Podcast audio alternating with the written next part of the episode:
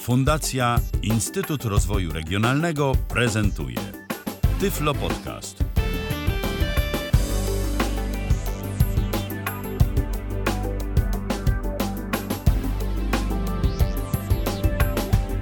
W kalendarzu mamy wtorek. To jest siódmy dzień sierpnia dwa tysiące osiemnastego roku.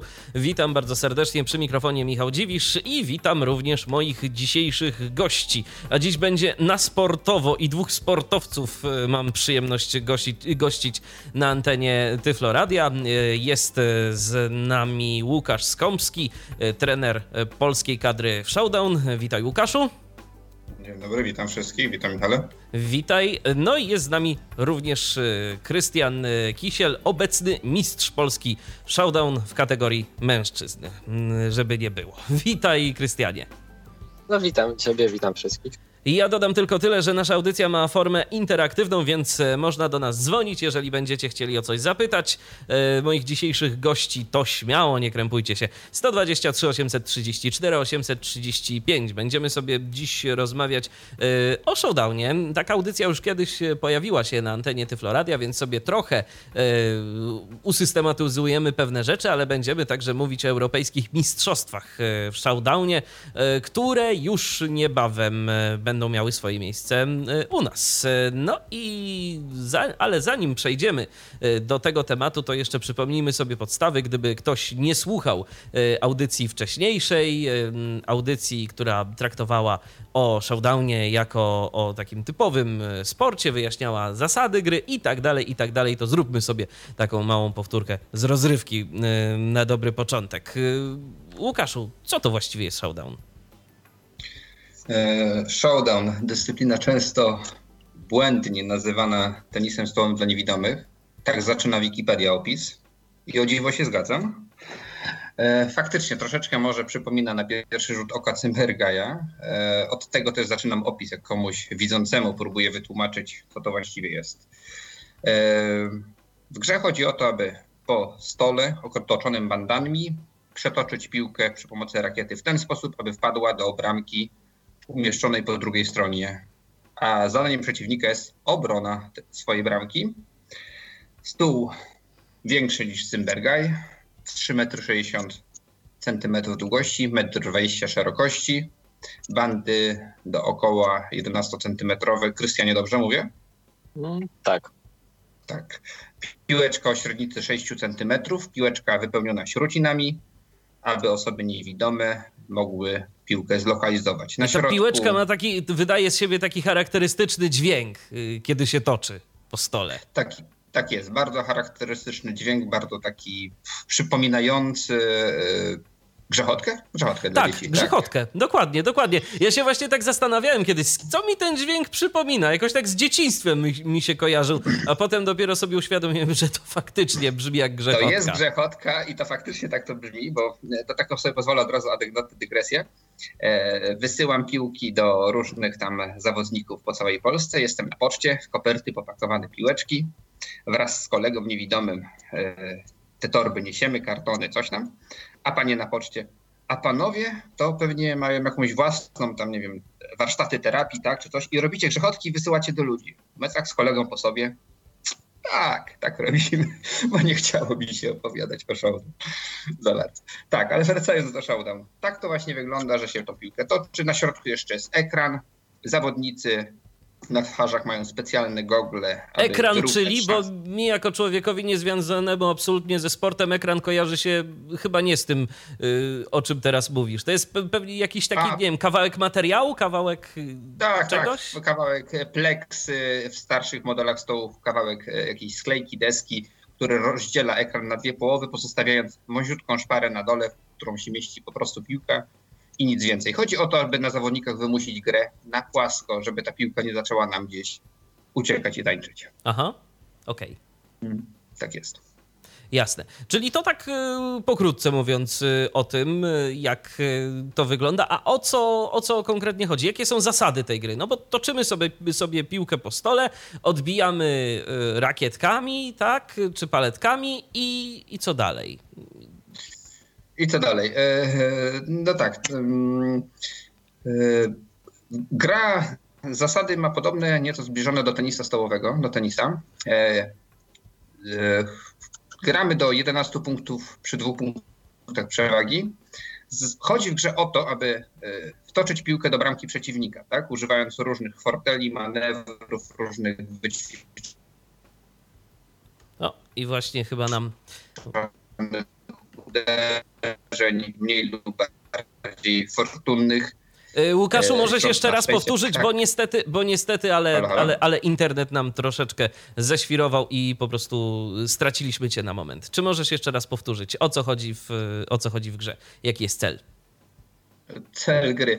Zdobyć, wiedziałem, że z tym internetem tak może być, zdobyć yy, dw, yy, gola, strzelić bramkę do, wbić piłkę do bramki przeciwnika, tak? Takiego kosza specjalnego umieszczonego na końcu bramki, na końcu stołu o średnicy trzydziestu centymetrów. Zasady trochę podobne do tenisa. Gra się do jedenastu punktów. Dwa punkty przewagi należy mieć.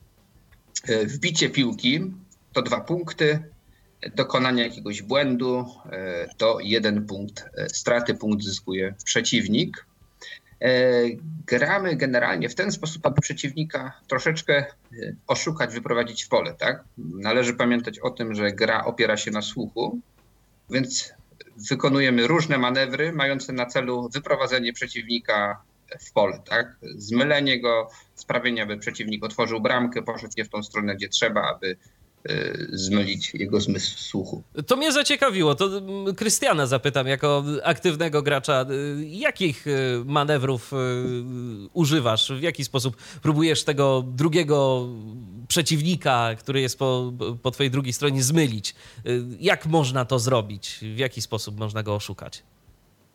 Można zrobić to, dokonać tego w ten sposób, że na przykład z jednego miejsca stołu, na przykład przy prawej bandzie, jestem z piłką na środku, przechodzę, przechodzę z piłką właśnie na prawą bandę, żeby przeciwnik słyszał, że jestem przy prawej bandzie. No i zawsze na przykład będę uderzać tak, że odbije się ona raz od prawej bandy i pójdzie na lewy słupek, mówiąc od mojej strony. No i tak będę grać na przykład całego seta na przemian z innymi zagrywkami. Ale w pewnym momencie na przykład e, zagram tak, że piłka się uderzy o lewą bandę, e, znaczy o prawą bandę z e, prawej strony, ale nie pójdzie na lewy słupek, tylko się odbije wcześniej o lewą bandę, e, bandę i pójdzie na środek. I m, przeciwnik e, nauczony przeze mnie, m, że ja zawsze z prawego miejsca gram na lewą górę, pójdzie do lewego rogu i wtedy środek ma wolny i piłka wpadnie wtedy środkiem. Czyli po prostu udajesz, że grasz według jakiegoś określonego schematu, a potem go łamiesz. No tak, bo na początku gram właśnie w... mhm. tak, tak. E, mhm. No i jeszcze mm, można przeciwnika zmylać e, mocą, sił, e, mocą piłki.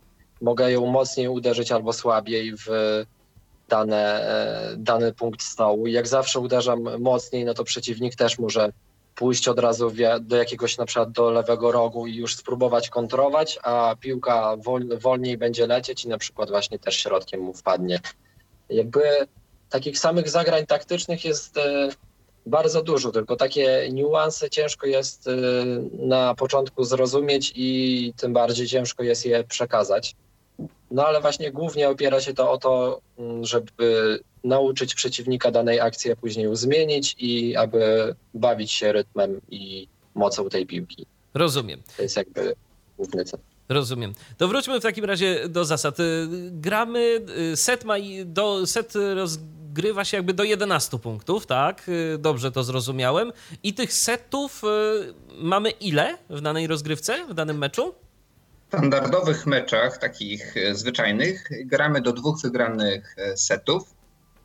W przypadku nierozstrzygnięcia, tak, znaczy gdy mamy jeden do jednego w setach, jest dogrywany tak zwany tiebreak, trzeci set, i ten trzeci set już jest rozstrzygający. W przypadku meczów rangi, na przykład meczu ćwierćfinałowego, finał, półfinałowego, finałowego mistrzostw Polski, Europy czy świata, czy jakiegoś ważnego turnieju, gramy do trzech zwycięstw, czyli tak zwane best of five. To jest bardzo ciężka formuła, gdyż sprawia często gęsto, że zawodnicy stoją przy stole nawet przez godzinę albo i więcej bywa. Rozumiem. A ile zwykle trwa taki jeden set? Czy to jest podobnie jak właśnie w, w tenisie stołowym, że może to trwać długo, długo, a może się wszystko roz, rozstrzygnąć bardzo krótko i zależy to od doświadczenia zawodników, czy, czy tu mamy jakieś ramy czasowe jednak mimo wszystko? W regulaminach są czasami nawet zastrzeżone, że mogą być ramy czasowe tur meczów, jednak ja jeszcze z czymś takim się nie spotkałem. I z tego, co słyszałem, chyba jeszcze nigdy takie coś się nie wydarzyło. Jak to długo trwa? To trochę jest tak przekornie. Jeżeli trafia na siebie dwóch słabych zawodników początkujących, tak, mhm. to ten mecz może, może trwać bardzo długo. Ale to wynika z tego, że oboj, obaj zawodnicy nie są w stanie sobie, że tak powiem, zrobić krzywdy. Tak? Kiedy zaczyna być dysproporcja między siłami przeciwników, ich umiejętnościami, mecze się skracają. Natomiast kiedy dwóch zawodników trafia na siebie silnych, no to zaczynamy znowu zabawę od początku, bo obaj już wiedzą tyle, że nawet im trudno siebie zaskoczyć. A propos tej krzywdy, pod... Krystianie, ten showdown to jest jakiś kontuzjogenny sport, czy, czy raczej nie? Jeśli chodzi o jakiś ból, na przykład o dostawanie piłką, no to bardzo mała jest szansa, że dostaniemy w coś powyżej, powiedzmy, ręki, którą gramy, więc to nie jest bolesny sport.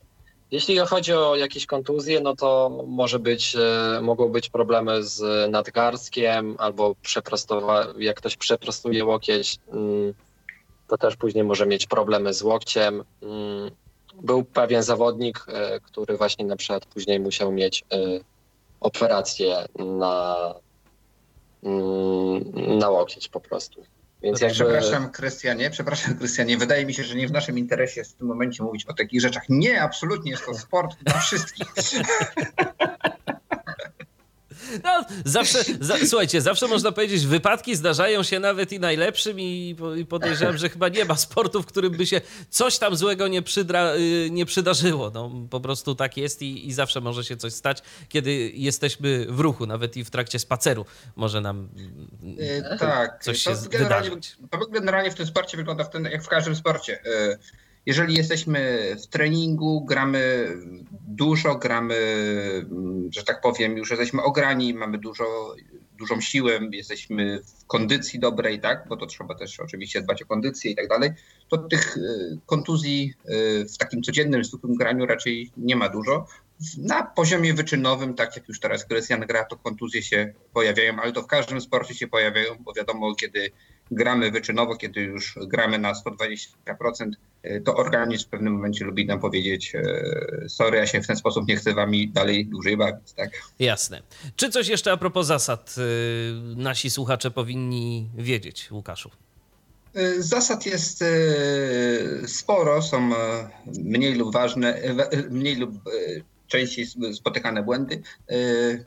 Dość dużo w regulaminie jest dotyczący, błędów dotyczących, że tak powiem, tego, co można z piłką jeszcze zrobić, żeby stracić jeden punkt. Najczęstszym, naj, takim pierwszym błędem, który popełniamy podchodząc do stołu po raz pierwszy, jest ekspediowanie piłki w ten sposób, że ona po uderzeniu przez nas przez rakietą, tak, uderza w ekran ten środkowy i zatrzymuje się i wraca na naszą połowę, tak? Bo mamy źle ustawioną rakietę i ją wybijamy w górę, tak? I tak robić nie powinniśmy, za to traci się punkt, tak? Yy, tak, tak się, tak się robić nie powinno. Tak się robić nie powinno i to jest pierwsze, czego próbujemy oduczyć e, debiutantów. Następna sprawa to jest e, nielegalna obrona. Mm, tu takie małe wyjaśnienie. Dookoła bramki, e, która jest takim wycinkiem, połową koła o średnicy trzydzieści centymetrów, tak, na, na podłożu, tym, na blacie stołu, mamy pięciocentymetrowe pole e, takie karne, tak, w którym nie może się znaleźć rakieta i piłka jednocześnie. Tak? Jeżeli tam rakietą sobie przechodzimy, to jest ok. Jeżeli gdzieś tam piłka sobie sama przeskoczy, to jest ok.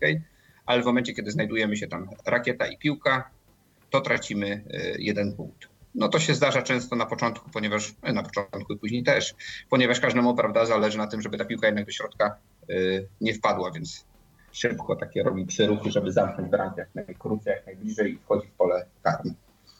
Można też piłkę oczywiście wyekspediować na tak zwany out, czyli piłkę uderzyć z taką mocą, pod takim kątem, że ona gdzieś tam na końcu się zrywa, odbija od band i wylatuje gdzieś w siną dal, tłucząc żarówkę bądź spadając komuś na głowę. A jak w ogóle z dotykaniem piłki ręką? To jest całkowicie zakazane, czy są jakieś takie sytuacje, gdzie jednak ta piłka może nam, się, może nam wpaść w ręce? Czy tylko rakietką możemy dotykać? E- Serwujemy w ten sposób, że trzymamy piłkę jedną ręką, ustawiamy ją sobie, a drugą ręką, w której trzymamy rakietę, uderzamy w piłkę i w tym momencie już rakiet, ta wolna ręka musi zniknąć ze stołu, możemy się trzymać zewnętrznej części bandy stołu i ona już tam do pola gry w trakcie meczu rozgrywanego nie może trafić ponownie, tylko przy serwach. Rozumiem. No, ewentualnie jak wyjmujemy piłkę z bramki. No tak, no wtedy wiadomo, nie będziemy jej łowić rak- rakietą. W ogóle jaki kształt mają rakiety do showdowna? To są takie, to wygląda tak jak takie właśnie paletki tenisowe, czy to jakoś inaczej wygląda? Jak mała deska do krojenia chleba. Aha. Poważnie, poważnie, wygląda to w ten sposób, że rakieta ma, oczywiście też wszystkie, wszystko jest opisane w regulaminie, długość trzydzieści centymetrów, pióro razem z rękojeścią, a szerokość siedem i pół centymetra, czyli to jest takie, ta rakieta jest wydłużona, tak? Jest bardziej płaskie to, to, to pióro i bardziej wydłużone, bo tak jak mieliśmy, ktoś z nas kiedyś trzymał rakietkę do tenisa stołowego, to ona jest taka okrągła. Tak? Okrągła, no właśnie. Nasz, tak, tak. A nasze są takie spłaszczone, tak jakby ktoś złapał za ten czubek tej zwykłej rakietki, próbują tam naciągnąć i wyciągnął ją na długość trzydzieści centymetrów do przodu. I ona się przez to zwężyła. E, rakietki nie są niczym oklejane. Kiedyś były próby e, mniej lub bardziej udane oklejania rakietek na zewnątrz jakimiś gumami, które miały powodować, że ta piłka tam rotuje, czy, czy jakieś cuda niewidy robi.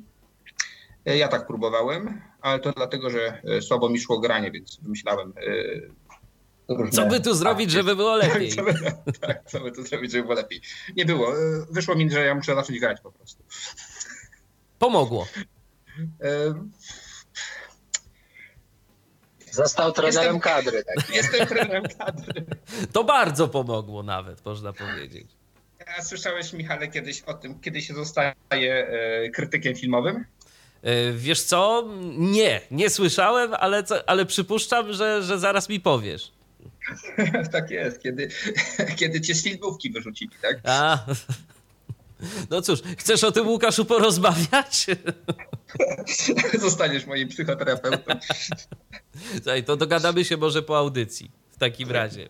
Okej, okay, ale wracając do tematu, czy jakieś, czy coś jeszcze o zasadach, czy, czy przechodzimy teraz może trochę do historii? Czy, czy o czymś tu jeszcze ważnym yy, warto wspomnieć? Krystianie, o czym nie powiedziałem jeszcze, jak myślisz? E- No to przede wszystkim to, że jak mówił Łukasz, że tracimy punkt za jakieś przewinienie, no to jakby kto przewinienie jakieś zrobi, no to nie traci punkt, tylko to polega na tym, że punkt dostaje przeciwnik. No i to głównie, no i to głównie tyle. I to głównie tyle. Tak naprawdę najważniejsze zasady. Omówiliśmy. Łukasz powiedział. Tak. Okej, okay, dobrze. To teraz może kilka słów o historii showdowna. Od kiedy w ogóle ta dyscyplina funkcjonuje? Ile lat już ma na świecie showdown? Tak, na świecie pojawiła się w latach sześćdziesiątych w Kanadzie. Eee, dwójka niewidomych Kanadyjczyków, Joe Levis i, i ktoś, którego nazwiska już nie pamiętam. A w sumie powinienem, nie? Wymyślili sobie tę grę. Początkowo to była gra taka bardziej, no żeby niewidomych trochę rozruszać, prawda? Aspekt rehabilitacyjny, terapia poprzez sport i tak dalej. Trafiła ona jednak do Europy, a w Europie, w kontynencie, gdzie bez wojny nie potrafimy wyżyć jednego stulecia, tak? Jednej dekady praktycznie bez jakiegoś konfliktu, więc oczywiście musi być rywalizacja i e, rozpoczęto e, różne tam gry, zaczęto modyfikować e, przepisy, profesjonalizować e, i pierwsze mistrzostwa w Europie odbyły się w latach dziewięćdziesiątych, tak? Pamiętasz, jak to było? Nie pamiętam. Nie pamiętam. Wiem, że właśnie już w latach osiemdziesiątych w Europie zaczęła ta dyscyplina, dyscyplina się rozwijać. Tak jest. Do Polski ona przywędrowała w dwa tysiące dziesiątym roku. Do w sumie Wrocławia najpierw. I coś możesz więcej opowiedzieć o tym, jak wyglądały początki Showdown w Polsce? Do Polski sprowadził początki Showdown generalnie zawdzięczamy Lubomirowi Praskowi, trenerowi, prezesowi U K S Sprint Wrocław, tak? Człowiekowi, który gdzieś kiedyś zobaczył tę, tę dyscyplinę sportu i się po prostu zafascynował. I początki wyglądały w ten sposób, że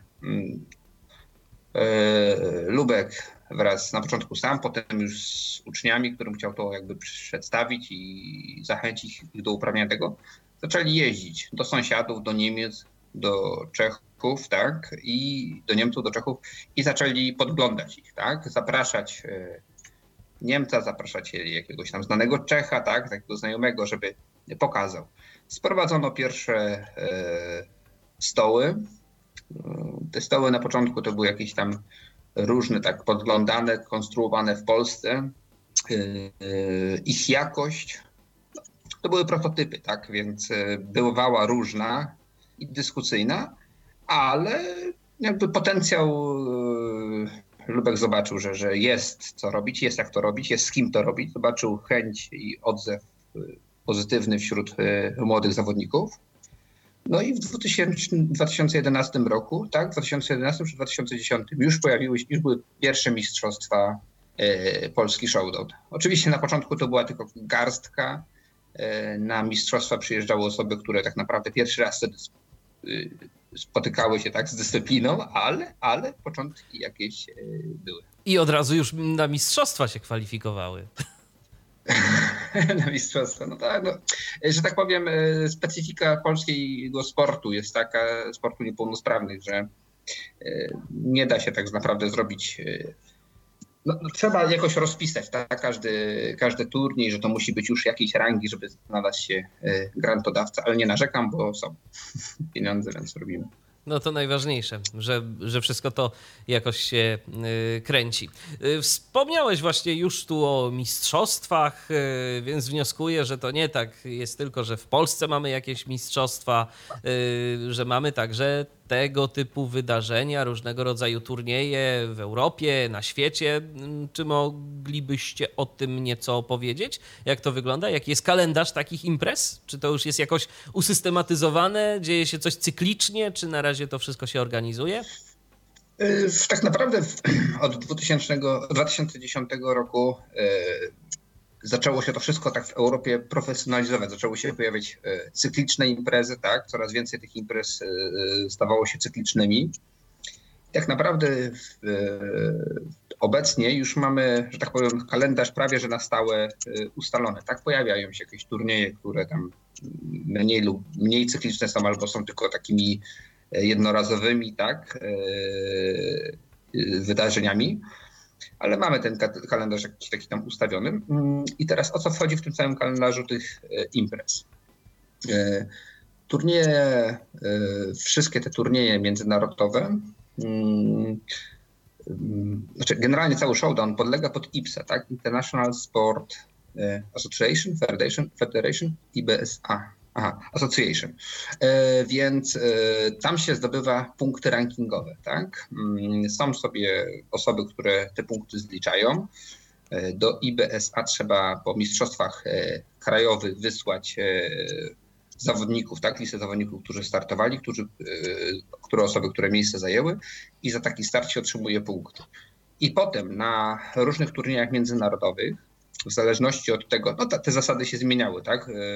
W oparciu o różne tam zasady przedstawione przez I B S A, wielkość turnieju, jego ranga jakby wpływa na ilość punktów możliwych do zdobycia, tak? I różne turnieje się odbywają różnej rangi i cyklicznie, naprzemiennie w jednym roku są mistrzostwa Europy, w jednym roku są mistrzostwa świata. To są dwie najważniejsze imprezy, tak, cykliczne, które się odbywają co dwa lata. A oprócz tego jeszcze jest taka bardzo ważna impreza europejska, European Top dwanaście, popularny w naszym środowisku E T T.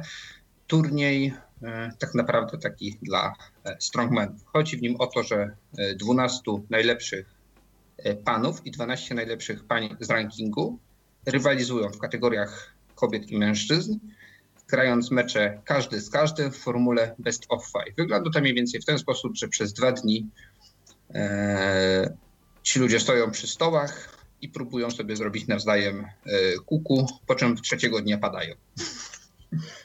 Aha, no to rzeczywiście już się coś dzieje, a czy te wydarzenia, one są jakoś tak usystematyzowane, że wiemy, że na przykład, no nie wiem, coś jest już pewne, że będzie w styczniu, coś pewne, że będzie w lutym, a też już i na marzec i kwiecień i tak dalej można się nastawiać i szykować. Czy, czy to jest wszystko płynne?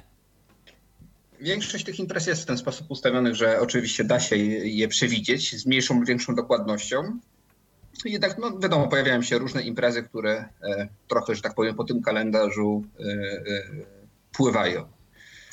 Mm, taką imprezą, która tak czasami z, zwykła być pod koniec wakacji, a potrafi być i, i, i we wrześniu, i w październiku, są Mistrzostwa Europy, tudzież e, świata. Tak naprawdę najważniejsze imprezy e, sezonu. Rozumiem. A jak to wygląda w Polsce? Czy już w Polsce coś się również usystematyzowało w tej kwestii? Co, co mamy? W Polsce. No w Polsce generalnie sytuacja jeszcze do niedawna wyglądała w ten sposób, że były dwa półfinały. Półfinał Polska Północna, półfinał Polska Południowa. Na tych dwóch półfinałach zawodnicy tam z określonych rejonów Polski startowali i walczyli o miejsca na finale, tak? W finale, żeby móc wystąpić. I to był finał indywidualny. Plus do tego była jeszcze tak zwana Mistrzostwa Polski drużynowe, gdzie trzech zawodników, o, o tym nie powiedzieliśmy, trzech zawodników rywalizuje z jednej strony w jednej drużynie i trzech w drugiej drużynie. To mogę, Michale, o, o tej drużynówce zapomnianej powiedzieć? Tak, jasne, jak najbardziej. Drużynówka, bardzo ciekawa forma showdown. Drużyny mieszane, dwóch przedstawicieli jednej płci, dwóch, jeden drugiej płci. Zazwyczaj wygląda to w ten sposób, że jest dwóch panów i jedna pani. Stają naprzeciwko siebie i naprzemiennie po trzy razy serwują i po trzy razy odbierają serwy, po czym następuje zmiana w drużynie. I w drugiej drużynie analogicznie, tylko że tak na zakładkę, tak? Jeżeli zawodnik z drużyny A serwował, to odbierał zawodnik z drużyny B, tak? I tak mhm. potem oni się tak przeplatają, żeby, żeby tak na zakładkę na siebie... Żeby każdy, każdy miał szansę, tak? Tak jest, tak jest. Bardzo widowiskowe, gra się do trzydziestu jeden punktów, bardzo emocjonalne, bo wiadomo, w drużynie nie grasz tylko na swoje konto, tylko też dla całej drużyny. Bardzo fajne, bo często drużyna, w której nie ma jakiegoś takiego, która nie ma jakiegoś tam super lidera, tak, ale cała jest równa i mocna, potrafi pokonać drużynę, w której jest jakiś lider, tak, jakiś, mhm. jakiś mocny zawodnik, ponieważ cała drużyna równo gra. Bardzo ciekawa forma showdown. Rozumiem. Tak, i to było tak do niedawna wszystko, co się działo. Były jeszcze jakieś takie małe, lokalne inicjatywy w rodzaju Puchar Podkarpacia, chyba Podkarpacie, nie chcę, nie, nie chcę przekręcić teraz, tak? Jakiś, znaczy no, Puchar czy województwa, Mistrzostwa Województwa Kujawsko-Pomorskiego, Puchar Łuczniczki.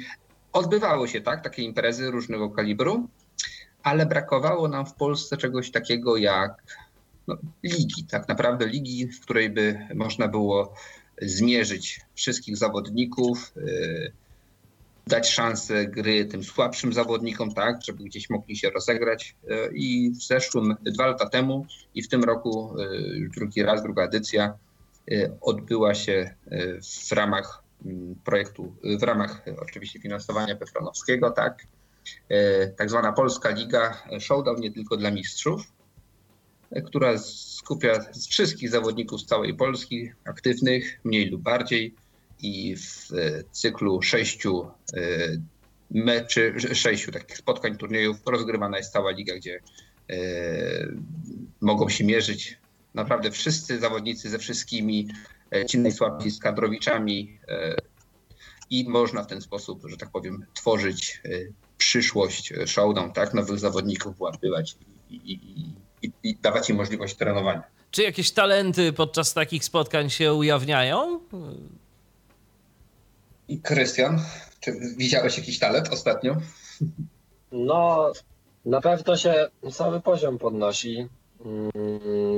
Można przez to zdobyć kilka, kilka nowych osób, ponieważ też to bardziej motywuje osoby, jeśli na takiej lidze też nie zawsze jest sama kadra, w sensie są osoby z różnym poziomem, więc jak ktoś słabszy na początku zacznie wygrywać mecze, no to też się bardziej motywuje.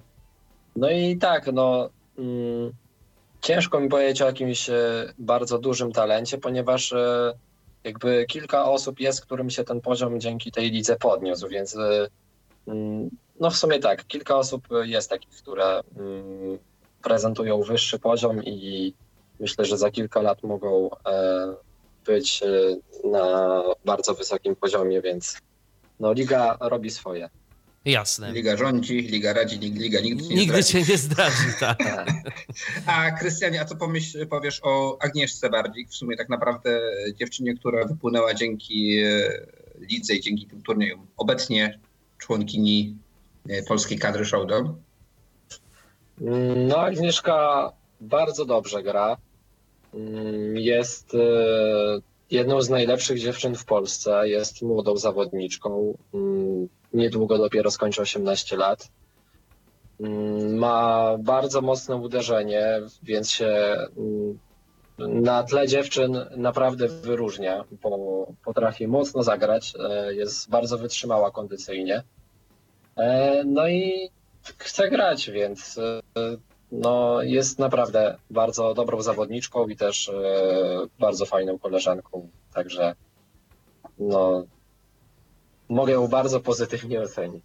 I to jest chyba najważniejsze. Najważniejsza jest chęć gry, no bo tak naprawdę do, o Showdownie nie można chyba mówić i podejrzewam, że jeszcze długo nie będzie można mówić jako o sposobie na życie, co? To, to, to nie jest tak jak w piłce nożnej chociażby, że to jakieś grube miliony można otrzymywać za wygrane spotkania, jakieś ekskluzywne, tylko po prostu to jest, to wszystko jest z pasji. No to jest takie trochę jeszcze cały czas hobbystyczne. E, oczywiście w ramach tych różnych e, turniejów, które się odbywają w Polsce, czy tam też na zachodzie, e, wiadomo, organizatorzy zawsze starają się przygotować jakieś e, nagrody, ale umówmy się, to nie są nagrody, e, wygrywam sobie turniej e, Bydgoszcz Open, tak? A potem przez pół roku żyje e, na Hawajach, tak? No, mm-hmm. to, to, to, to nie ta skala, to nie ten poziom. No, plus jest taki, że już od jakiegoś czasu udaje się wywalczać stypendia, tak? Przynajmniej dla tych topowych zawodników polskiej kadry. Znaczy wywalczać. Sami sobie je wywalczają, tak? więc, więc to jest jak najbardziej ich zasługa. Ale, ale to jeszcze nie jest ten poziom finansowania, który pozwoli myśleć o, o tym sporcie w sposób taki, że... Że, że to jest sposób na życie. Tak, showdownistą. To może być sposób gdzieś tam na po pracy, tak, w ramach relaksu, żeby się nie zasiedzieć gdzieś tam przed komputerem czy, czy w biurze, ale po prostu no, no, jako, jako takie hobby, przynajmniej na razie. No ale może kiedyś się zmieni, kto wie. Yy, trzeba staramy by, się trzeba to profesjonalizować, staramy się robić wszystko, żeby, żeby, żeby ten poziom się podnosił, ale to bardziej jest kwestia, bo teraz wejdę w te smutne tony, traktowania sportu osób niepełnosprawnych w Polsce, tak? Szeroki temat. O, i tu postawię kropkę. Okej, okay, dobrze. Ale spokojnie, Łukaszu, zaraz będziesz mógł znowu zacząć od wielkiej litery, bo teraz parę pytań do ciebie będę miał. Jako do trenera polskiej kadry Showdown. Powiedz, czy co, jak...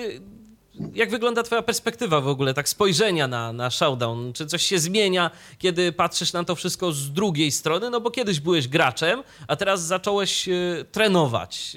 Czy, czy to się zmienia wtedy jakoś, spojrzenie na to wszystko?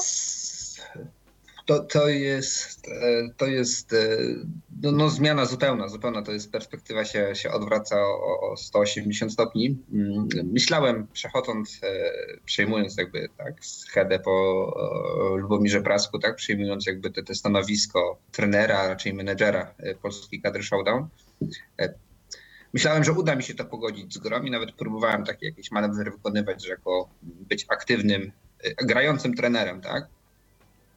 Ale, ale jakby ilość obowiązków związanych jakby z utrzymaniem kadry, z formalnościami związanymi z kadrą i tak dalej, plus yy, jakieś tam takie różne dziwne przepisy, yy, które blokują finansowanie zawodnika i trenera jednocześnie, sprawiły, że, że no musiałem jakby yy, odłożyć trochę rakietę, gdzieś tam odwiesić sobie na haczyk na, na późniejsze czasy. A jako trener, jako trener no, mogłem, że tak powiem, spojrzeć w końcu na, na, na yy, moich, byłych, moich byłych kolegów tak sprzed stołu, tak, bo to są nadal moi koledzy, yy, okiem takim trochę szerszym, tak, jakby wyjść trochę poza ten yy, schemat, tak, że, że to jest mój kolega i mu, się, mu musi się zawsze udać, tak, i jestem po jego stronie, tak, zacząłem jakby oceniać już tych, tych, tych moich kolegów. Bardziej pod względem takim technicznym i możliwości, tak? Tak, tak. No, nie ukrywam, temat jest ciężki, bo tak, no bo, bo, bo, bo to są moi koledzy i, i teraz muszę nagle być tym, tym trochę złym, tak? Ale, ale no staram się jakoś to wszystko układać i mam nadzieję, że, że, że jakoś mi to wychodzi. Tutaj jeszcze chcę się pochwalić. Kiedyś udało mi się nawet być na podium, tak, w Polsce. To już chyba mówiłem w jakiejś audycji, w tej poprzedniej audycji u ciebie. Zajęła nawet kiedyś trzecie miejsce i to było wszystko, co mogłem chyba w Showdown zrobić grając. Znaczy, no nie wiem, to były tamte czasy, więc, więc yy, trudno wyrokować, co by było dalej. Na mistrzostwach yy, chyba Europy, czy Europy to były. Moje najwyższe miejsce to było trzydzieste czwarte. Zgadnij, na ilu zawodników. Hmm. Ciężko, ciężko stwierdzić, na, może na, na jakąś setkę? trzydzieści cztery. Aha! trzydzieści cztery. Okej, okej. Okay, okay. No to, tyle no to nie był twój prawie. dzień, słuchaj, no nie był twój dzień po prostu. Ja no. też tak czułem, ja też tak czułem. Mówię, kurde, dajcie mi szansę jutro, to ja wam pokażę, tak? A daj, nie daj. Nie wyjeżdżać. Jasne. A skąd w ogóle u ciebie fascynacja Showdownem? Jak to się zaczęło wszystko? No, lata temu, właśnie kiedy ten Showdown wchodził do Polski, Lobek zaczął jakby zarażać tym Showdown inne kluby, tak? I tam gdzieś po różnych klubach, po Polsce, po Krossie, tak? Zaczął, a może wy weźmiecie stół i spróbujecie coś z tym zrobić. Jeden stół trafił do Bydgoszczy, skąd ja pochodzę i gdzie mieszkam. I tak w tym naszym klubie ktoś mnie tam zawołał, a może byś chciał spróbować w to zagrać? Bo to jest taki sport dla ludzi młodych, dynamicznych, bo jeszcze wtedy uchodziłem za młodego, tak? I mówią, no to może byś spróbował. Tak stanąłem, zobaczyłem, założyłem tego, zobaczyłem, założyłem gogle, więc sobie posłuchałem i mówię, fajna sprawa, fajna sprawa. Pojechałem na pierwszy, na pierwszy półfinał Mistrzostw Polski, udało mi się ten półfinał wygrać, potem pojechałem na Mistrzostwa Polski, udało mi się zająć czwarte miejsce. No i potem tak jakby zaczęliśmy to, to, to wszystko jakby jeździć na, na, na różne wyjazdy, tak, na turnieje, profesjonalizować się, rozwijać i, i wtedy chyba połknąłem rakietkę z piłką, rękawicą, goglami i wszystkim. I zostałem włączny tak naprawdę. Mimo, że czasami narzekam na ten Showdown, że to zabiera czasu i tak dalej, to raczej bez tego żyć nie potrafię. Rozumiem. O swoich osiągnięciach jako zawodnika powiedziałeś, no chyba, że jeszcze o czymś warto tu wspomnieć. Czy więcej grzechów nie pamiętasz? No co, teraz jeszcze próbuję troszeczkę pogrywać na tej lidze, tak, jak mam okazję mhm. i, i, i jest możliwość, to próbuję tak wziąć rakietkę i, i, i, chwilę, i chwilę pograć, ale to tak trochę bardziej już dla sportu z małego S, tak, dla mnie, żeby, żeby sprawdzić się, czy jeszcze tak zupełnie nie, zar, nie zardzewiałem, tak, i czy jeszcze potrafię. Czasami tam wychodzi mi. No a jako trener, rzeczy. Czym możesz się pochwalić? Jako trener, czym ja się mogę pochwalić? Aha. Tak naprawdę trenerem jestem od dwa tysiące szesnastego roku, czyli już trochę czasu zeszło. Sam się zdziwiłem, jak zobaczyłem tą datę, przygotowując się do audycji, bo nawet nie wiem, kiedy mi to tak zeszło. No i nasze największe osiągnięcia to są złota. Złoto w drużynowych mistrzostwach Europy i złoto w drużynowych mistrzostwach świata oraz indywidualnie, ale to już jakby cała, no, zawodnicy, tak? Brązowy medal Krystiana Kisiela w mistrzostwach świata, tak, Krystianie? Ty miałeś brązowy. Na mistrzostwach świata miałem srebrny, ale na Srebr- mistrzostwach Europy miałem brązowy. brązowy. Tak. Tak, tak, tak, tak. No i Adrian brązowy na mistrzostwach świata i Ela Mielczarek, nasza najlepsza brązowa. Tak, dwa brązowe.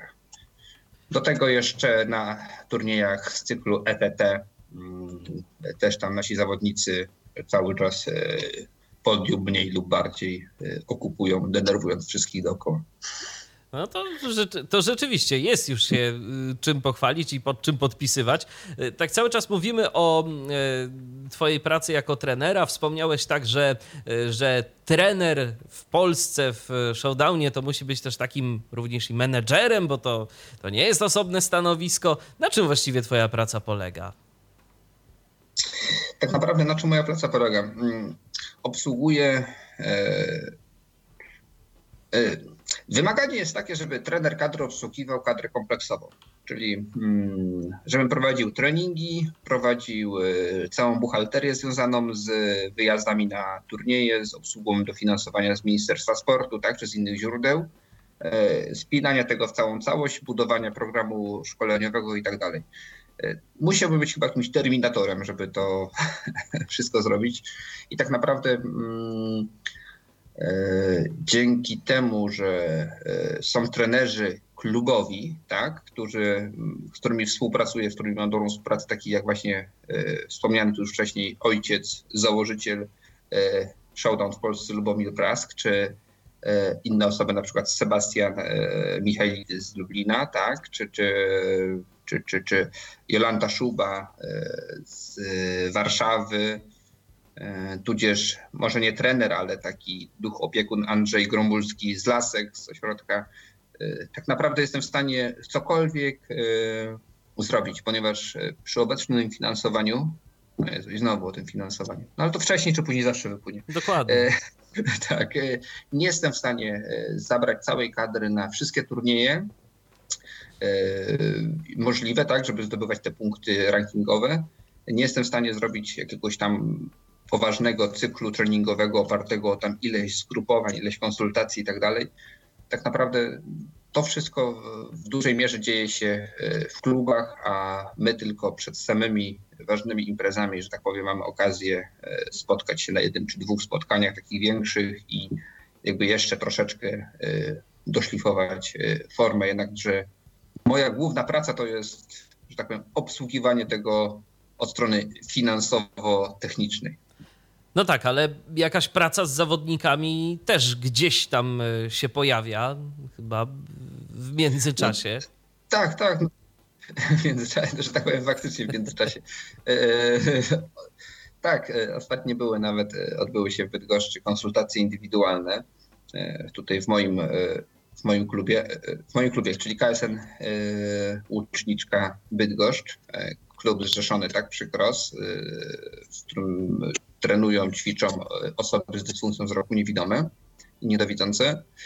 Jedną z dyscyplin tam jest Showdown, a ja, że tak powiem, jako prezes tego klubu postanowiłem trochę wesprzeć kadrę, właściwie siebie. Stwierdziłem, że ten trener kadry się straszliwie męczy, to mówię, pomogę chłopu. I zaprosiłem go do nas do klubu z, z zawodnikami, żeby mogli przed mistrzostwami Europy zbliżającymi się jeszcze trochę potrenować, tak, używając naszego sprzętu klubowego i tak dalej. No ale no, no takie są wymogi, więc, więc, więc, więc trzeba tak to y, robić. Jak zauważyłeś, mam już rozdwojenie. Jasne. No i y, wtedy, kiedy są takie konsultacje y, indywidualne, jak powiedziałeś, to na czym one polegają? Ty na przykład rozgrywasz mecz z jakimś zawodnikiem i potem mu mówisz, jakie błędy popełnił, y, czy jakby obserwujesz rozgrywkę y, dwóch osób? Y, jak to wygląda? Ja tak powiem, obserwuję. Zawodnicy są już... Y, pod, taki, pod koniec już e, takiego cyklu, bo tak już to jest właściwie koniec cyklu treningowego, tak naprawdę przyjeżdżam i, i co ja mogę doradzić, tak? To, to, co sam uda mi się zauważyć i, i, i to, co e, jakby stwierdzę jako zawodnik, tak jako gracz, trochę stojąc z boku, trochę nasłuchując, e, no ewentualnie mogę podpowiedzieć się, dopytać się, dlaczego zrobiłeś tak czy siak, czy w przypadku rozgrywek drużynowych, dlaczego w ten sposób ustawiliście drużynę, a nie w inny. Tutaj też bardziej nacisk kładę na takie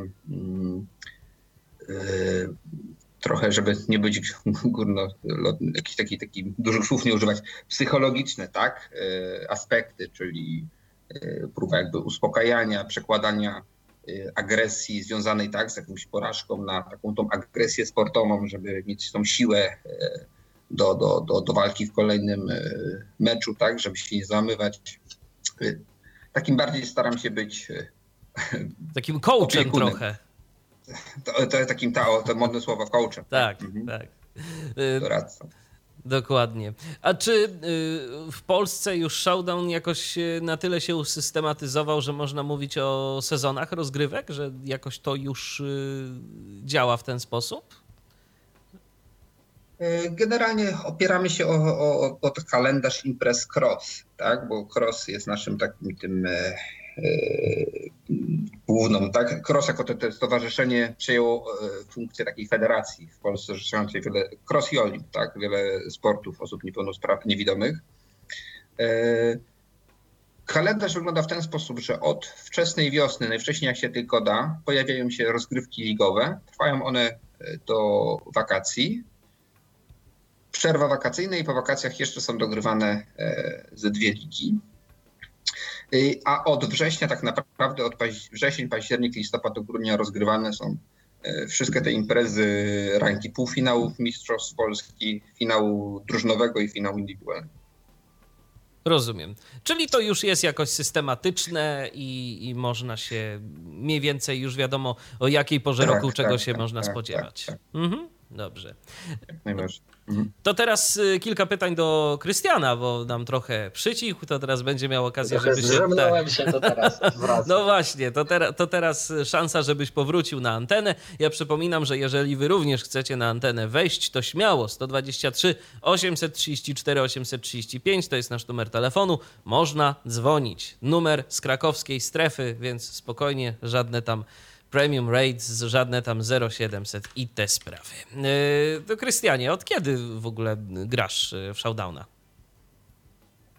Hmm, showdown, w Showdowna zacząłem e, trenować w dwa tysiące trzynastym roku, um, ale opowiem, opowiem od początku. Um, w, dwa, w dwa tysiące dziewiątym ro, roku um, chodziłem jeszcze do ośrodka um, w Laskach, to jest Szkoła dla Niewidomych.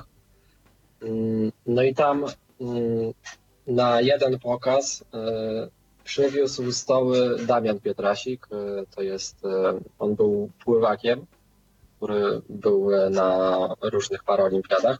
No i tak po prostu nam pokazał tego Showdowna. Jakby z tego nic nie wynikło, bo to się dalej nie rozwinęło. Tak jak Łukasz mówił, dopiero w dwa tysiące dziesiątym roku pan Lubek to jakby rozpoczął. No ale już tego Showdowna poznałem. Jak byłem na tej prezentacji, oglądałem chwilę, zagrałem, no to już wiedziałem, że mi się ten sport spodoba. Ale w tym czasie też pływałem, więc pływanie było moim głównym sportem, więc Showdowna jakby nie, nie rozwijałem, nie miałem też za bardzo jak.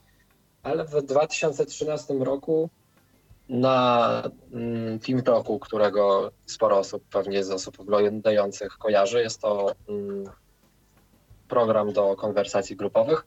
Na tym Team Talku poznałem Adriana Słoninkę. No to jest właśnie jeden z najlepszych graczy w Polsce. No i on powiedział mi, że trenuje Showdowna we Wrocławiu.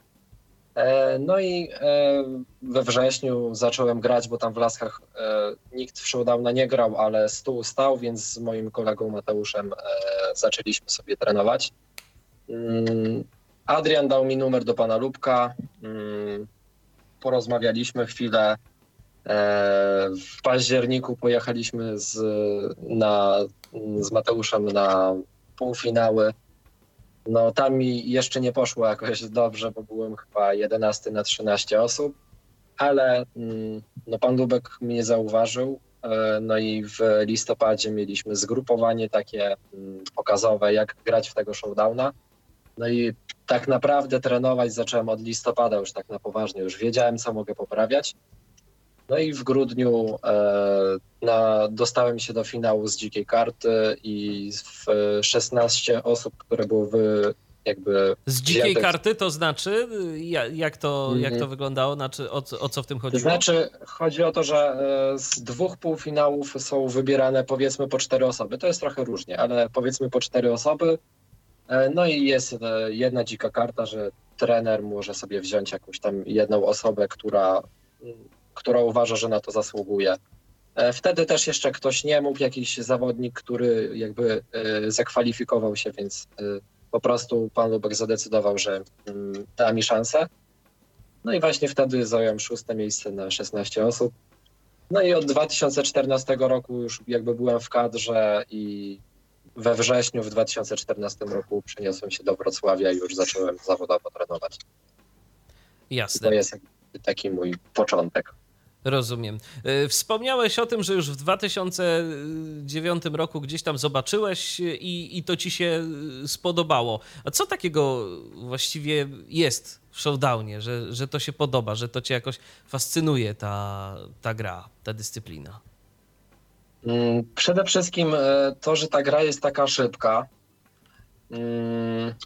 Można sobie porywalizować. Gra jest indywidualna, znaczy są jakby zawody drużynowe, ale w większości się gra indywidualnie, jeden na jeden, na swoje konto, więc no, nie jestem zależny od drużyny, jak coś ja zepsuję, no to moja wina, więc też sporty indywidualne ogólnie lubiłem, więc jakby mi to pasowało. Ale właśnie ta szybkość reakcji, że trzeba było reagować na tą piłkę, to już mi się na początku od razu spodobało, że ta gra była taka bardzo emocjonująca, a później po prostu coraz bardziej mi się zaczęła podobać, jak już zacząłem poznawać tajniki tej gry, właśnie jakąś taktykę, jakieś nowe zagrywki, no to coraz bardziej mi się to po prostu podobało. Zaczęło się podobać, no i też zaczynałeś osiągać jakieś kolejne sukcesy. Mógłbyś o tym coś więcej powiedzieć? Co udało ci się osiągnąć? Mm. No tak, to takie moje e, najwyższe sukcesy, największe sukcesy to jestem mm, po raz drugi w dwa tysiące siedemnastym roku wygrałem Mistrzostwa Polski.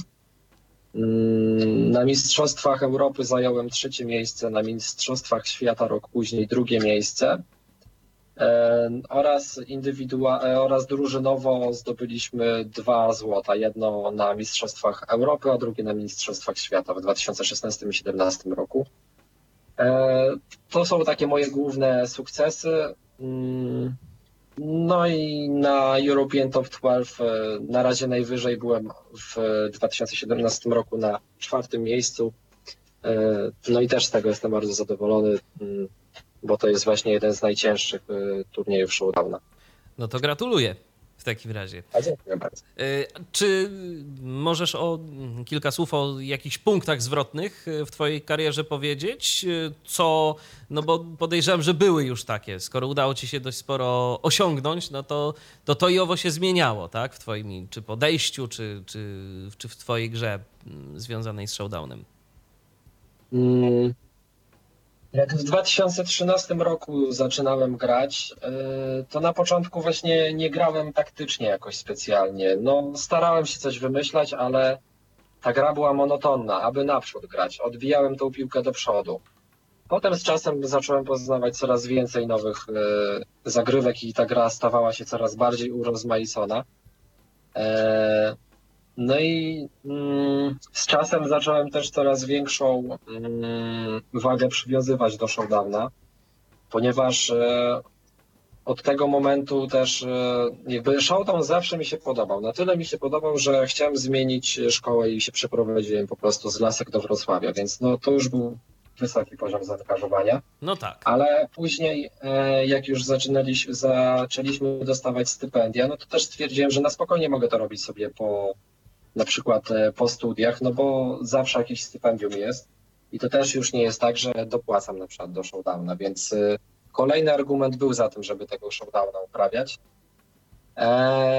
No i myślę, że też z czasem się zacząłem rozwijać z showdownem w tym sensie, że za granicą jakiś, z jakimiś osobami mogłem porozmawiać, z jakimiś topowymi graczami, więc też no, język angielski można było trochę poćwiczyć. No i poznać ciekawe osoby po prostu. Jasne. Czy coś jeszcze? No jeszcze, no jeszcze tylko dodam, że nigdy nie miałem jakiegoś specjalnego kryzysu, bo no akurat mi się kariera showdownowa układa sukcesy wszystkie jak po sznurku, bo najpierw na Mistrzostwach Polski byłem szósty, potem trzeci, potem drugi, teraz dwa razy pierwszy. No na to rzeczywiście, mistrzostw... coraz lepiej. No właśnie, no i na Mistrzostwach e, Świata najpierw byłem trzeci, na Europy drugi, także no wszystko powoli w górę. Na European Top dwanaście tak samo, najpierw dziewiąty, później szósty, później czwarty, więc no...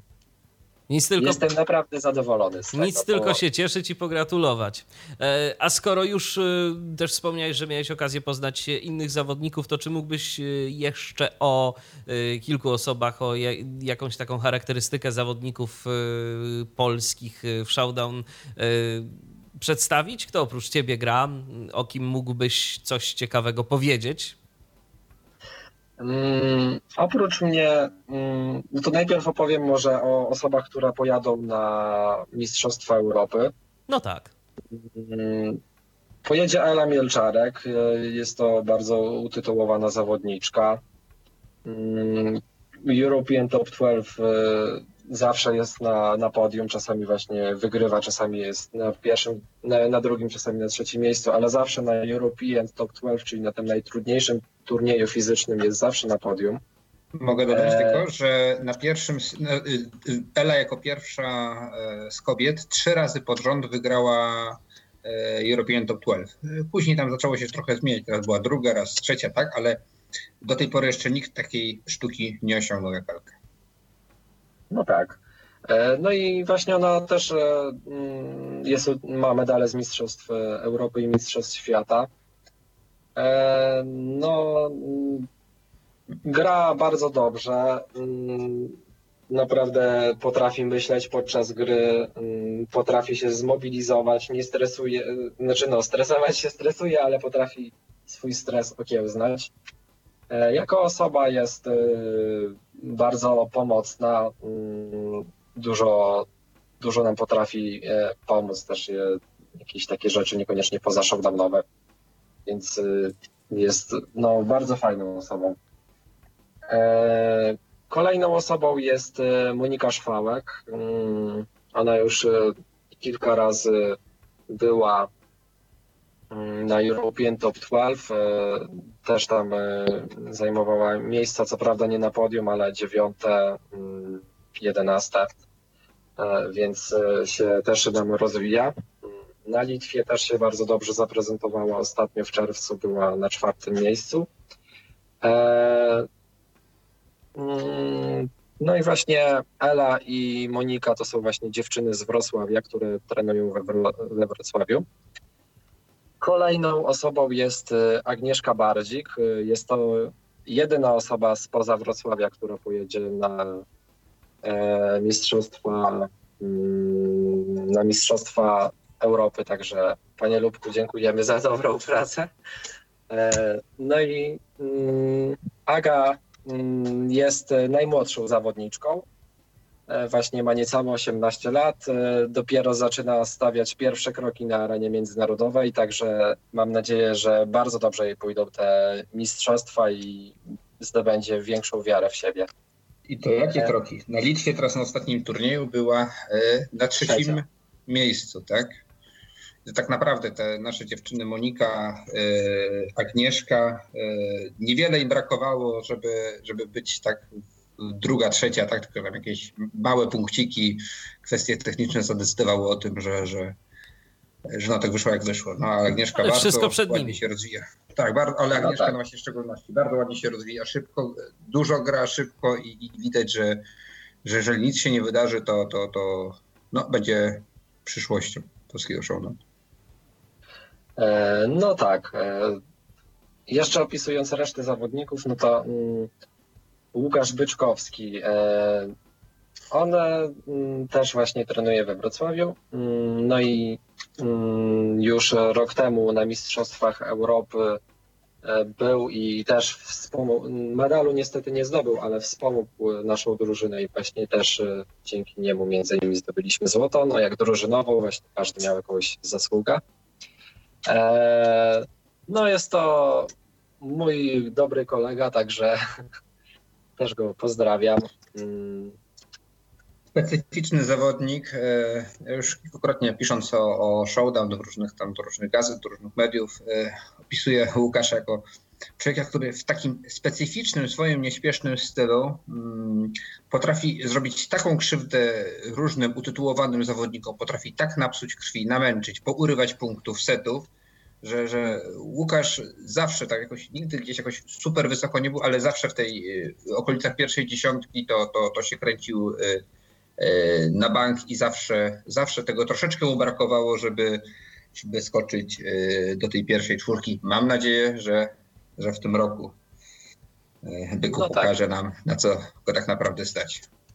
No jeszcze mogę dodać o Łukaszu, że to jest zawodnik, który nie gra bardzo mocno fizycznie, ale właśnie gra też tak sprytnie, potrafi szybko skontrować, więc też się bardzo ciekawie z nim gra. No to też się liczy. E... No tak, każdy ma trochę inny styl gry jakby, no w Showdownie nie liczy się tylko siła, no bo właśnie tak jak mówiłem, no taktyka polega też na tym, że można trochę inaczej bronić na różnych zawodników i jak ktoś bardzo mocno uderza i nie zmienia mocy uderzenia w tą piłkę, no to dobry zawodnik potrafi po prostu przejechać tego, co nie zmienia rytmu, bardzo wysoko go potrafi pokonać. No i ostatni Adrian, nie? Tak. No Adrian, no to osoba, która mnie właśnie też jako pierwsza namówiła do Showdowna. No jeden jakby taki mój cel też był taki, żeby rywalizować z nimi, żeby w końcu go pokonać i udało mi się teraz. My mamy równy poziom, więc fajnie nam się też razem gra. No to jest gracz, który ma najmocniejsze piłki w Polsce, najmocniej uderza. Taką słoniową siłę ma, bardzo ładnie gra. No i też mam nadzieję, że teraz bardzo ładnie mu pójdzie na Mistrzostwach Europy. Ja nawet mam wyobrażenie podium, jak będzie wyglądało w tym roku na Mistrzostwach Europy, wiesz, Krystian? No to się, to się wszystko okaże, czy twoje, Łukaszu, przypuszczenia się sprawdzą. No, podejrzewam, że widzisz bardzo wysoko polską kadrę. Nie byle się. Nie, nie. Polska kadra, nie chcę tu teraz zapeszać, nie mam nic niemalowanego, żeby sobie coś puknąć, chyba w czoło sobie puknę. Bardzo widzę duży postęp od momentu, kiedy i z kadrą grałem, teraz kiedy jestem trenerem kadry, widzę jak kadra się rozwija, ile osiągnęli, ile jeszcze mogą osiągnąć. I tak naprawdę, do, tak jak zauważyłeś, brakuje nam ty, tego wykończenia na złoto, tak, indywidualnie kobiet i mężczyzn, więc spróbujemy w tym roku. Jak nie, no to jeszcze za najbliższe pięć, dziesięć, pięćdziesiąt lat będziemy próbować, ale mam nadzieję, że to już będzie w tym roku, bo, bo, bo na chwilę obecną lepszej kadry Polska mieć nie może i, i I teraz jest właśnie ten chyba nasz e, czas, żeby, żeby zagrać, a e, i dziewczyny, i chłopacy mają potencjał, mają chęci, e, jest duch w drużynie, więc zobaczymy jak to, e, jak to teraz e, wyjdzie, zwłaszcza, że e, Mistrzostwa Europy odbędą się u nas. No właśnie i przechodzimy tym samym do tematu y, tak naprawdę zapowiadanego y, tytułem dzisiejszej audycji na antenie Tyfloradia, czyli do Mistrzostw Europy w Showdown. To kiedy i gdzie one się odbędą?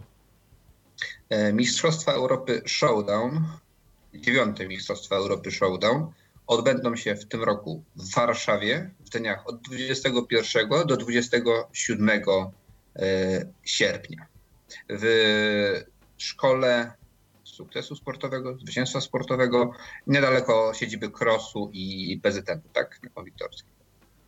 Okej, okay. A jak z polską kadrą? Ile osób weźmie udział w tych zawodach? Polska kadra, tutaj już Krystian opowiedział o polskiej kadrze, tak, o tej naszej czoł, czołowej w tym momencie szóstce.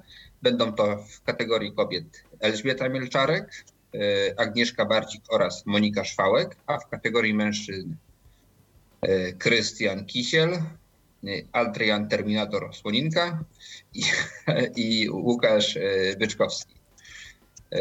Wspierać będziemy kadrę ja, trener kadry Łukasz Skąpski i trener U K S Sprint Wrocław Lubomir Prask, tak, z którym większość kadry na co dzień trenuje.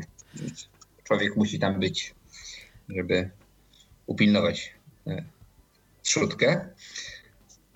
Jasne. O tym, jak wyglądały przygotowania do turnieju, to też zaraz porozmawiamy z pewnością, ale mnie zastanawia jeszcze jedno. Co spowodowało, że właśnie te mistrzostwa odbędą się w Polsce? Jak to wyglądało?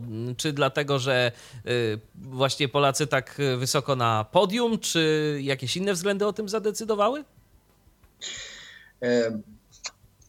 Sprawa wygląda generalnie w ten sposób, że organizacja tego typu imprezy jest mega prestiżowa, tak? Wiele nacji, krajów, które tylko czują się na siłach, starają się o, o to, aby tego typu impreza odbyła się w ich kraju. Niestety wiąże się to ze sporymi kosztami, które muszą i poko- i po- pokryć i organizatorzy, a jednocześnie też uczestnicy, tak? Bo my jako zawodnicy nie jeździmy na takie turnieje za darmo, tak? Trzeba szukać finansowania takich wyjazdów. Mhm. W Polsce już, od, już w Polsce już dwukrotnie odbyły się duże turnieje. Były tam E T T, European Top dwanaście, w minionym roku i dwa lata temu. I myślę, że to wynikło stąd, że na fali ugody między I B S A a polskim Crossem, tak, Cross w tym roku dostał jeszcze jedną dużą imprezę, tak, za to, że E T T będzie odbywało się gdzie indziej. No a że w tym roku największą imprezą były Mistrzostwa Europy, no to ze względu na to, że tylu jest polskich zawodników, to te mistrzostwa odbyły się w Polsce. Taką wiedzę na ten temat mam. Nie brałem udziału w rokowaniach, więc trudno powiedzieć, jakie jeszcze inne decyzje mogły mieć wpływ na to, tak? Jakie inne czynniki. Rozumiem. No jasne, no tyle wiemy, więc, więc taka informacja po prostu myślę, że w zupełności wystarczy. A jak wyglądają, czy może nawet wyglądały przygotowania do, do tych mistrzostw? Jak wyglądały te wszystkie treningi, szkolenia, no, żeby wszystko poszło jak najlepiej? Tak jest, więc na początku roku zawsze wygląda to w ten sposób, że ustala się kalendarz imprez, turniejów, tak, na które zawodnicy koniecznie muszą jechać, na które fajnie by było, żeby pojechali, na które jechać raczej nie muszą, ale mogą. Tak, i ustawiałem sobie proporcje tych różnych imprez, turniejów międzynarodowych. Ustawia się, ile osób, kto dokładnie na który turniej musi pojechać. Sprawdza się jeszcze, jakie drużyny, na który turniej się zgłosiły, jakie kraje, tak, jakie nacje wystawiają swoich zawodników.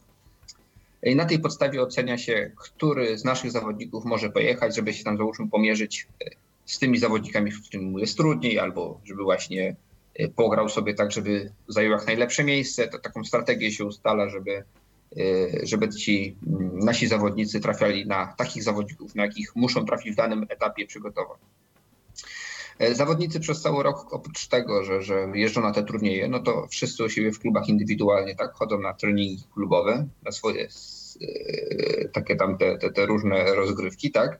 Jeździmy też, staramy się jeździć na ligę, kiedy się tylko da i kiedy czujemy, że to ma sens, kiedy zawodnik kadry potrzebuje trochę takiego rozegrania, trochę tak pobrać więcej w takim systemie turniejowym, tak, żeby był mecz za meczem, żeby czuł takie trochę takie, te napięcie, presję. Oprócz tego zawodnicy jeszcze są często, znaczy jeszcze są w cyklach treningowych, tak. W jednym okresie zdobywają siłę, w innym okresie wytrzymałość. Jak prawdziwy sportowiec tak naprawdę, żeby w tym kluczowym momencie, kiedy rozgrywane są Mistrzostwa Europy czy Mistrzostwa Świata, być w tej swojej tak naprawdę najwyższej możliwej formie, żeby zbiegło się wtedy i rozegranie taktyczne, techniczne, tak, umiejętności plus siła, wytrzymałość, prędkość. Czy teraz jeszcze polska kadra jakoś się przygotowuje, czy po prostu to już jest w tym momencie jedno wielkie oczekiwanie? Nie, nie, nie, nie. Przed samymi mistrzostwami w dniach od szesnastego do dwudziestego sierpnia mamy jeszcze ostatnie zgrupowanie kadry, gdzie zawodników będziemy, że tak powiem, przygotowywać już ostatecznie do, do tego dużego turnieju, tak? Gdzie zawodnicy z, będą robili ostatnie szlify, ostatnie poprawki, ostatnie no takie te przygotowanie wszystko końcowe. Rozumiem. A czy możesz powiedzieć coś o samych mistrzostwach? Jak to właściwie będzie wyglądać? Jak będą wyglądać rozgrywki i to wszystko, co, co wiąże się z mistrzostwami? Mistrzostwa Europy są rozgrywane według systemu opisanego przez I B S A. Generalnie wygląda to w ten sposób, że jest na takich zawodach trzydziestu sześciu zawodników, mężczyzn i dwudziestu czterech panie. Zawodnicy na tym turnieju,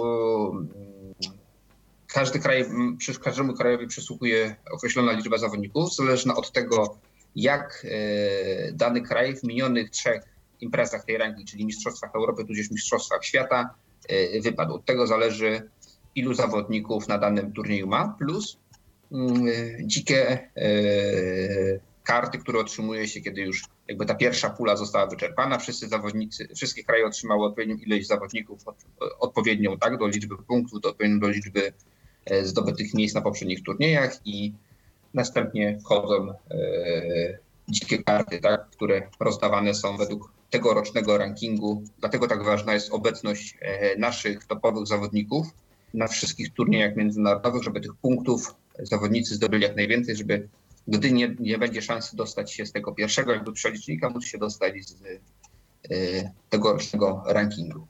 I tak się dostali w tym roku y, Łukasz Byczkowski oraz y, Monika Szwałek. Y, mecz, jeszcze, jeszcze powiem trochę mhm. o systemie samych no rozgrywek.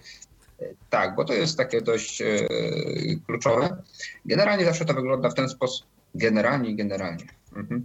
Zawsze to wygląda w ten sposób, że zawodnicy dzieleni są na grupy, jakby w fazy eliminacyjnej.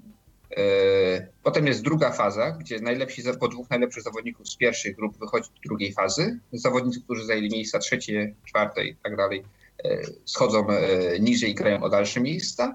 Następnie odbywają się ćwierćfinały, półfinał, finał. Tak? Półfinał systemem pucharowym, czyli na krzyż. Ćwierćfinał, dwie grupy, e, czteroosobowe, każdy z każdym. E, znaczy w ćwierćfinale też masz jedną ósmą, masz e, już normalnie... Mm... Tak, potem tylko ten krzyż inaczej wygląda, jakby nie chce się rozdrabniać. A, aha, no tak. W, wiesz, bo, bo... Michale, przepraszamy tak, że nas za ten... Jasne, nie ma problemu. System, system jest skomplikowany i to jest tak jak... Szachista zaczął mi opowiadać o, o, o jakichś swoich taktykach i zagrywkach i tym, co się dzieje na, na, na, na, na szachownicy. Ja nie chcę też jakby wprowadzać zamieszanie w tym momencie. Okay. Wśród tak. dziewczyn wygląda to analogicznie. Do tego jeszcze rozgrywane są mistrzostwa równolegle drużynowe. Tak? Z każdej reprezentacji, która jest jakby w stanie, która, reprezentacji krajowej, tak? która ma trzech zawodników, wystawiane są drużyny do tak zwanego team competition, tak, czyli rozgrywek drużynowych. Turniej rozgrywa się w trzy dni, tak naprawdę. W tym przypadku będzie to od dwudziestego czwartego do dwudziestego szóstego. Całe dnie będą poświęcone na mecze. W dwóch pierwszych dniach będą przeprowadzane badania klasyfikacyjne, medyczne I B S A, badające,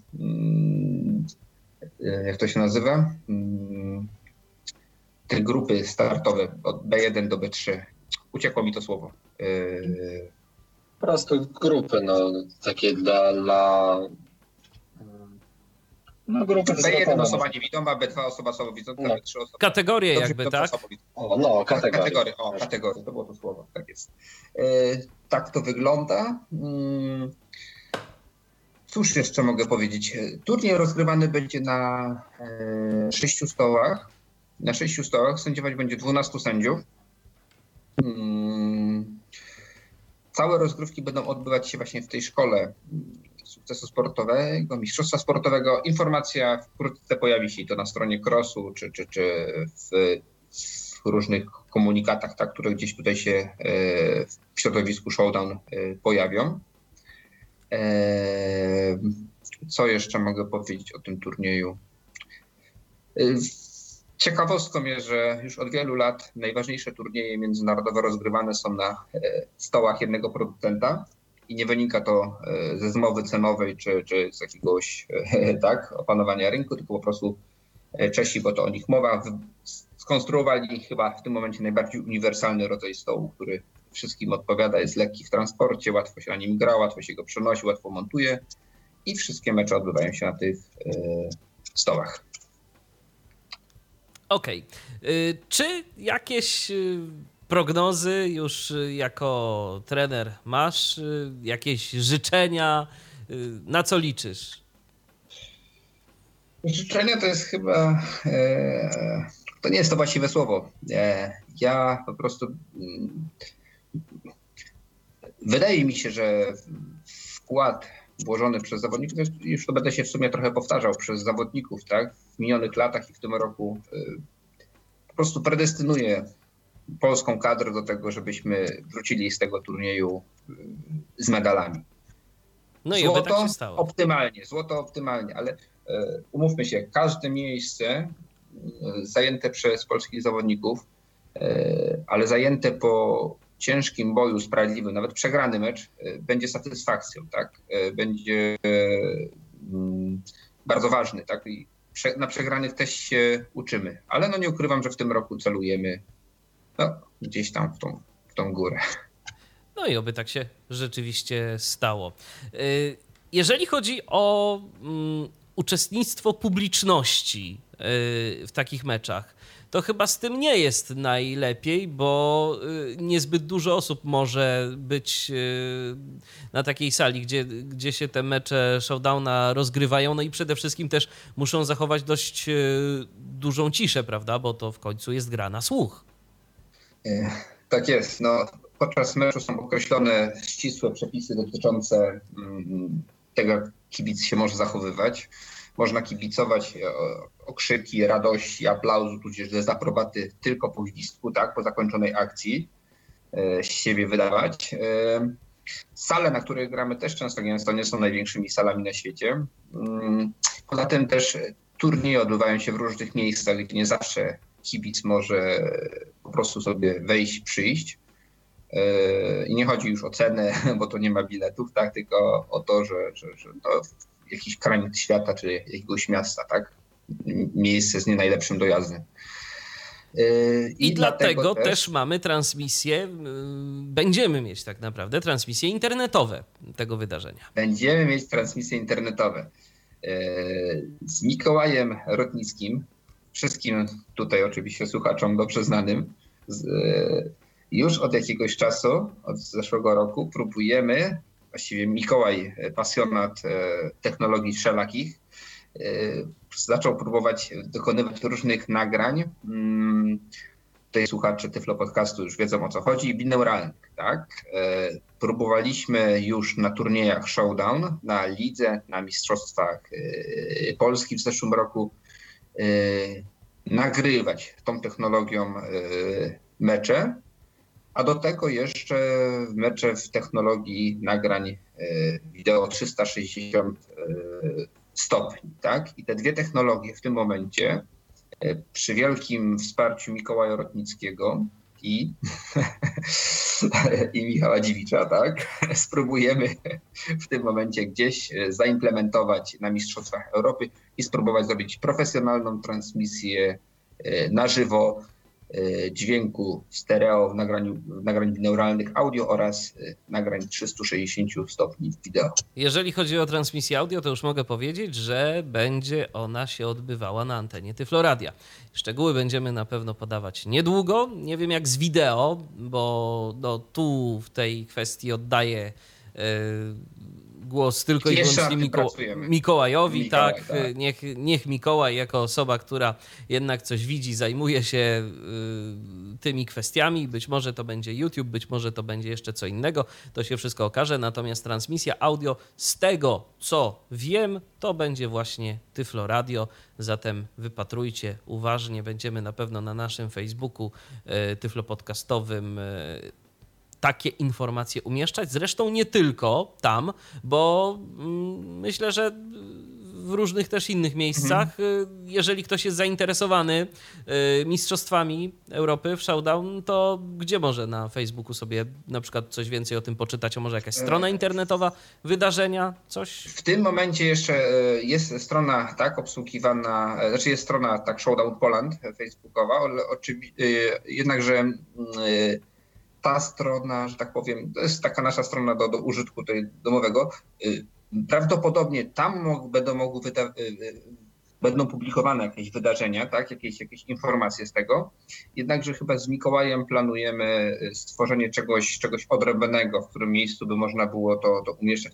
Pracujemy jeszcze nad tym. Mam nadzieję, Michale, że kiedy zdobędziemy jakąś już ostateczną odpowiedź na to, gdzie to i w jaki sposób się okaże, Łukasze, będziemy mogli skorzystać jak jakby z, z pośrednictwa Tyflo Podcastu, tak żeby przekazać tą informację. Oczywiście, chociażby w komentarzu pod audycją, która ukaże się niebawem na naszej stronie, będzie można taką informację zamieścić. Mistrzostwa już niebawem.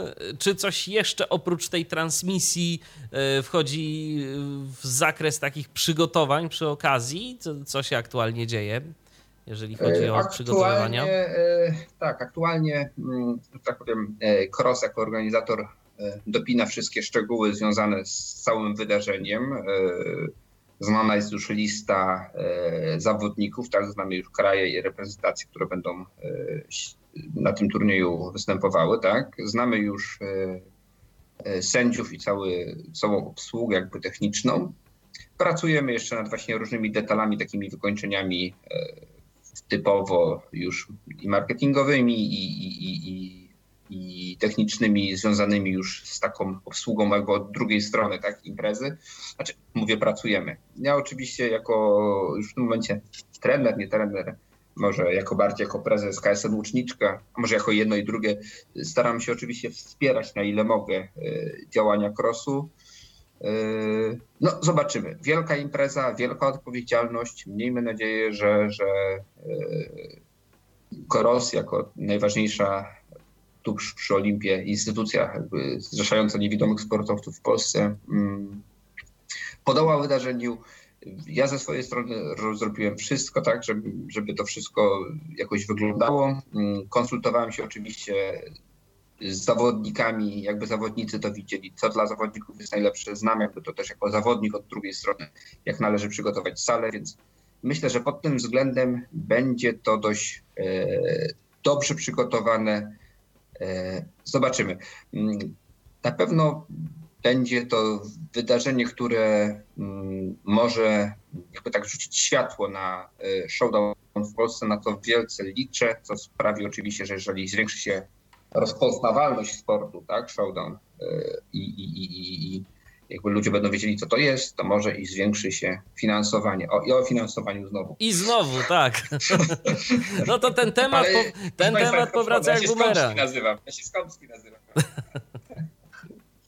No tak. Natomiast jeszcze takie pytanie przyszło mi do głowy. Gdyby jednak ktoś, no na przykład był z Warszawy, powiedzmy, albo z niedalekich okolic i uznał, że co on tam będzie w internecie oglądał albo słuchał, yy, chciałby się wybrać i pogi- pokibicować na żywo yy, zawodnikom, czy polskim, czy po prostu yy, obejrzeć sobie kilka takich spotkań. Yy, będzie taka możliwość? To będzie jakoś impreza, nie wiem, biletowana, czy wstęp wolny, czy trzeba się jakoś tam będzie umówić? Będzie wolny.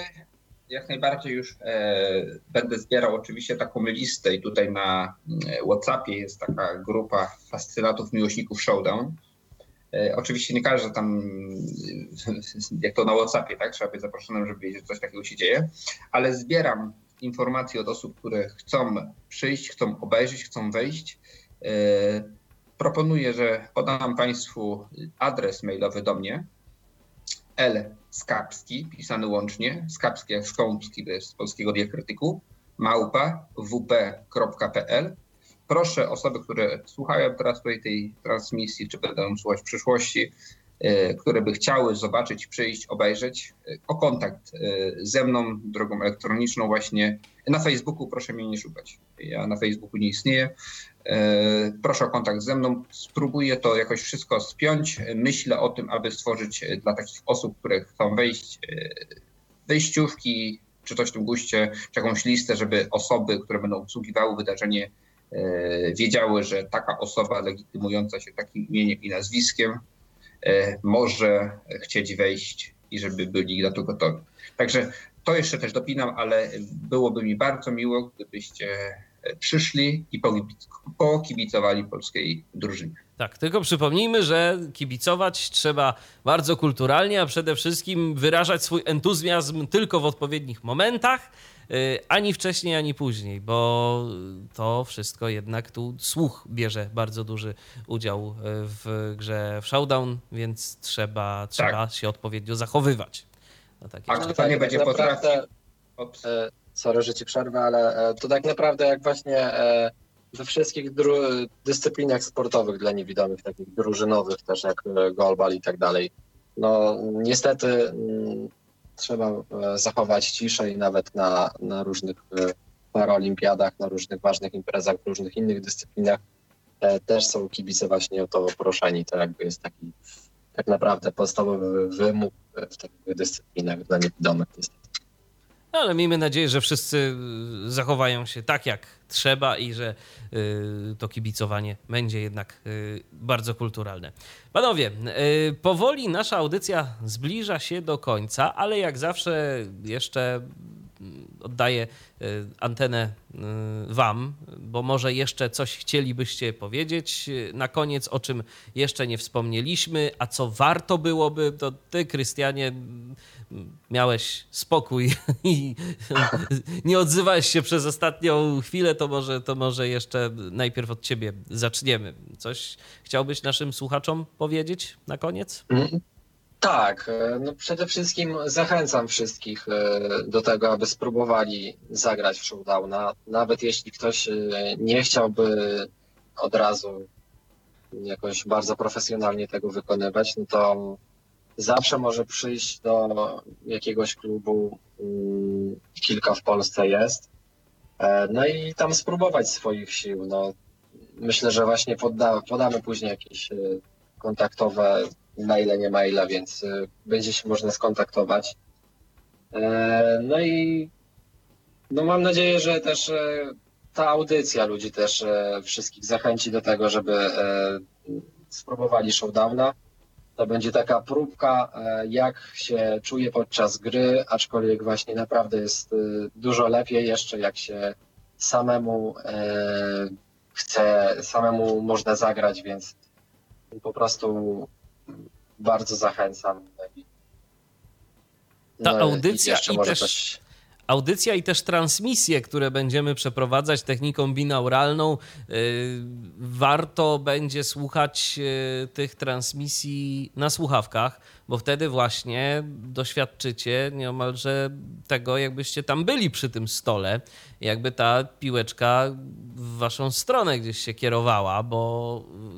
bo to będzie taki efekt. Jeżeli ktoś ma ochotę posłuchać nagrań binauralnych, to zachęcam do wysłuchania programu, który wspólnie z Mikołajem Rotnickim prowadziłem jakiś czas temu. Jest on dostępny na naszej stronie w w w kropka tyflopodcast kropka net i tam sobie można różnego rodzaju próbek posłuchać. Łukaszu, a co ty byś chciał dodać jeszcze na koniec?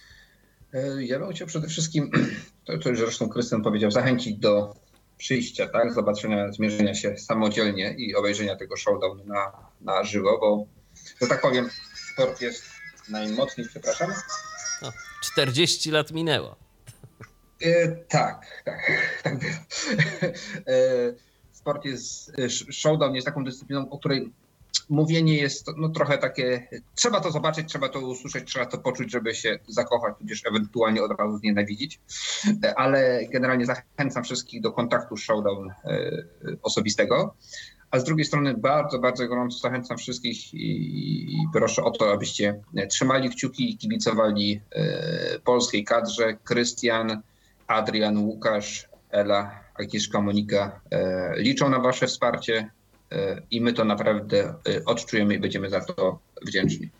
Trzymamy kciuki, kibicować będziemy na pewno i mam nadzieję, że słuchacze Tyflo Podcastu i Tyfloradia również do tego kibicowania się dołączą, tym bardziej, że będą mogli tej transmisji słuchać na naszej antenie. Szczegóły na pewno niebawem będziemy ujawniać, zatem obserwujcie naszego Facebooka, obserwujcie także Showdown Polska na Facebooku, bo też tam pewnie jakieś informacje się pojawią, no i, i pewnie jeszcze w innych miejscach na pewno będzie informacje, myślę, że informacje spróbujemy gdzieś tam na końcu jeszcze jakieś tak kontaktowe dołączyć, żebyście... To znaczy, no myślę, że informacje, no Łukaszu, podałeś maila, czy jeszcze jakieś? Nie, nie, jeszcze, bo jeszcze myślę o Facebooku, przypomniało mi się, tylko że to jest Facebook naszego klubu dotyczący ligi, znaczy właściwie ligi. Showdown N T D M dwa tysiące osiemnaście. Polska Liga Showdown N T D M dwa tysiące osiemnaście. N T D M, czyli nie tylko dla mistrzów. Polska Liga Showdown N T D M dwa tysiące osiemnaście. Zapraszam wszystkich tam, tam też będą różne informacje dotyczące wydarzeń Showdown, trochę tutaj bardziej naszego podwórka. I to jest również strona na Facebooku. Tak jest. Okej, okay. Zatem zachęcamy do lajkowania, obserwowania, no i do słuchania już niebawem i kibicowania naszym na europejskich mistrzostwach Showdown. A na dziś to tyle. Ja dziękuję już bardzo moim dzisiejszym gościom, a przypomnę, że byli nimi Łukasz Skąpski, trener polskiej kadry Showdown. Dziękuję, Łukaszu. Dziękuję. I Krystian Kisiel, obecnie mistrz Polski Showdown w kategorii mężczyzn. Krystianie, również bardzo dziękuję. Dziękuję bardzo. No i mi nie pozostaje nic innego, jak również się pożegnać. Michał Dziwisz, kłaniam się. Do usłyszenia, do następnego spotkania na antenie Tyfloradia. Cześć! Był to Tyflo Podcast. Pierwszy polski podcast dla niewidomych i słabowidzących. Program współfinansowany ze środków Państwowego Funduszu Rehabilitacji Osób Niepełnosprawnych.